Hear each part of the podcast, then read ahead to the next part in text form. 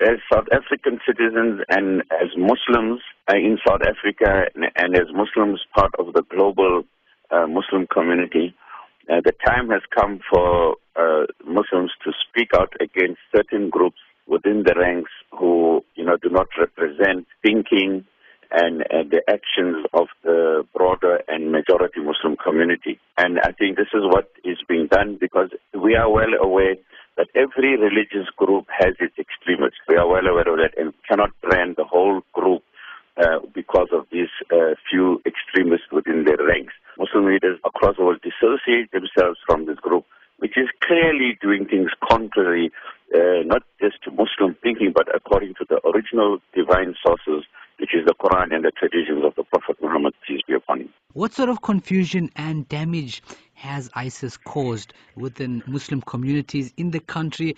What does research reveal? It has achieved its goal of, of uh, bringing about uh, a reign of terror and, and confusion, especially in the Middle East where they are operating. And that is precisely the aim. And we know the adage, having come back from, uh, you know, a, a history in South Africa of colonialism and apartheid, we know the policy of divide and rule.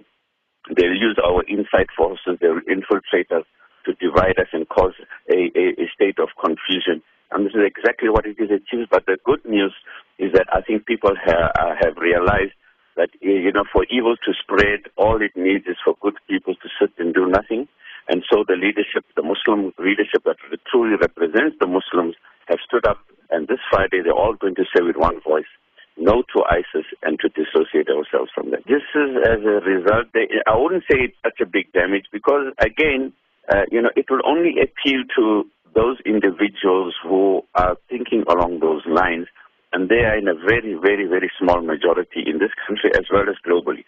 I think we must understand that even ISIS at this point in time, and those who are following it, uh, is you can very well see it's very heavily infiltrated by you know outside forces uh, who are, have their own agenda and vested interest and in no way are they representing the global 2 billion Muslims.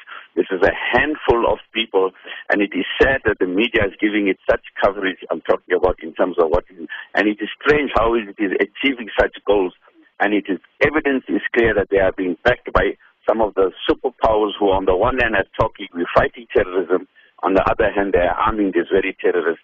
And so I think the time has come for us as the Muslims of South Africa and the world to dissociate itself from this very dubious and very shady organization.